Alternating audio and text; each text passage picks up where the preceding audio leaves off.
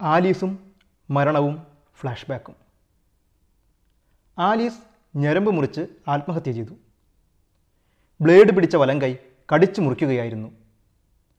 അവൾക്കൊരിക്കലും ചോരയെ പേടിയില്ലായിരുന്നു. അല്ലെങ്കിലും അവളെന്തിന് ചോരയെ പേടിക്കണം അല്ലേ? ആലീസിന്റെ മരണത്തിൽ ഏറ്റവും ദുഃഖിച്ചത് അവളുടെ ചെറിയച്ഛനായിരുന്നു. നല്ല ഇടയനായ അയാൾ എന്നും അവളെ നല്ലവണ്ണം നോക്കിയിരുന്നു. പ്രത്യേകിച്ചും അവൾ കുളിക്കുമ്പോൾ. അല്ല ഇതൊക്കെ ഞാനെന്തിനാ ഇവിടെ പറയുന്നത്? ഷർട്ടിന്റെ കൊളറിൽ അവസാനത്തെ മുടിയിഴ കാണുമ്പോഴേക്കും ഞാനവളെ മറന്നു കഴിഞ്ഞിരുന്നു. പണ്ടൊരിക്കൽ ആലീസ് എന്നെയും കൂട്ടി ഒരു ലോങ് ഡ്രൈവിന് പോയി. ചെന്ന് നിന്നതോ ഒരു ഇടിഞ്ഞു പൊളിഞ്ഞ അമ്പലത്തിന് മുൻപിൽ. ആലീസും അമ്പലവും.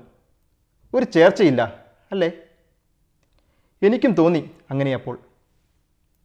അവൾക്ക് അവിടം കാണിച്ചു കൊടുത്തത് കോളേജിലെ ബാസ്ക്കറ്റ്ബോൾ ക്യാപ്റ്റൻ രാജേഷാണത്രേ. അത് പറഞ്ഞപ്പോൾ അവൾ ചിരിച്ചു. ഇതാണ് എനിക്കിഷ്ടമാകാത്തത്. പെണ്ണുങ്ങൾ ചുമ്മാ കയറി അങ്ങ് ചിരിക്കും. അവളുടെ അമ്മയ്ക്കുമുണ്ട് ഈ അസുഖം. ഇതുപോലൊരിക്കൽ അവളുടെ വീട്ടിൽ പോയപ്പോൾ അമ്മയെ കണ്ടിരുന്നു. ഒരു ചില്ലിന് പുറകിലെ കളർ ഫോട്ടോ. അവൾ എല്ലാ മാസവും കോളേജ് ഫീസ് വാങ്ങിക്കാൻ ചെറിയച്ഛന്റെ റൂമിൽ പോകുമ്പോൾ അമ്മ വായ് പൊത്തി ചിരിക്കാറുണ്ടത്രേ എനിക്കാണെങ്കിൽ ചുമ്മാ ചിരിക്കുന്ന പെണ്ണുങ്ങളെ കണ്ണെടുത്താൽ കണ്ടുകൂടാ. അപ്പോൾ പറഞ്ഞു വന്നത് ആലീസും ഞാനും അമ്പലത്തിൽ. ആ അമ്പലത്തിന്മേൽ സൂര്യൻ നോക്കുന്നത് ഒളിച്ചാണത്രേ. ചെരിഞ്ഞു വീഴുന്ന ആ കിരണങ്ങൾ പ്രണയമുള്ളവർക്കും സ്വപ്നജീവികൾക്കും മാത്രം അനുഭവിക്കാൻ കഴിയും. അമ്പലത്തിനടുത്തുള്ള മൊട്ടക്കുന്നിന്റെ അപ്പുറത്ത് നീണ്ടു കിടക്കുന്ന മണലിൽ വട്ടത്തിലാണ് കാറ്റ് പറക്കുക. കാറ്റ് വട്ടത്തിൽ പറക്കുമ്പോൾ മണലിൽ പിറക്കുന്ന റോസാപ്പൂക്കൾ അവളെനിക്ക് കാണിച്ചു തന്നു. ആ മണലിൽ ഞങ്ങൾ പേരുകൾ എഴുതിയപ്പോൾ കാറ്റ് നേരെയടിച്ച് അതിന്മേൽ കുഞ്ഞു കുഞ്ഞു നൂലുകൾ നെയ്തു. ആ നൂലുകൾ പിരിച്ചൊരു കയറുണ്ടാക്കി അവളെന്നെ മുറുകെ കെട്ടി. കെട്ടുകൾക്കിടയിൽ നുഴഞ്ഞു കയറിയ അവളുടെ ശ്വാസത്തിന് റോസാപ്പൂക്കളുടെ മണമായിരുന്നു. പഴുത്ത മണലിന്റെ ചൂടും.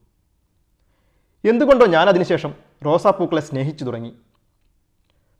റോസാപ്പൂ കുഞ്ഞുങ്ങളെ വസ്ത്രത്തിൽ അണിയാറുള്ള മന്ത്രിയെയും ഞാൻ സ്നേഹിച്ചു. മന്ത്രിയുടെ മകളെയും മകളുടെ മകനെയും ഞാൻ സ്നേഹിച്ചു. മകന്റെ ശരീരം പൊട്ടിച്ചിതറിയപ്പോൾ തെറിച്ച ചോരയുടെ ചുകപ്പിനെ ഞാൻ സ്നേഹിച്ചു. ചുകപ്പിന്റെ ആദർശങ്ങളെയും ചുകന്ന ദർശനങ്ങളെയും ഞാൻ സ്നേഹിച്ചു. ആദർശങ്ങൾക്ക് പ്രചോദനമായ സങ്കല്പ നഗരിയെയും സൃഷ്ടാവിനെയും ഞാൻ സ്നേഹിച്ചു.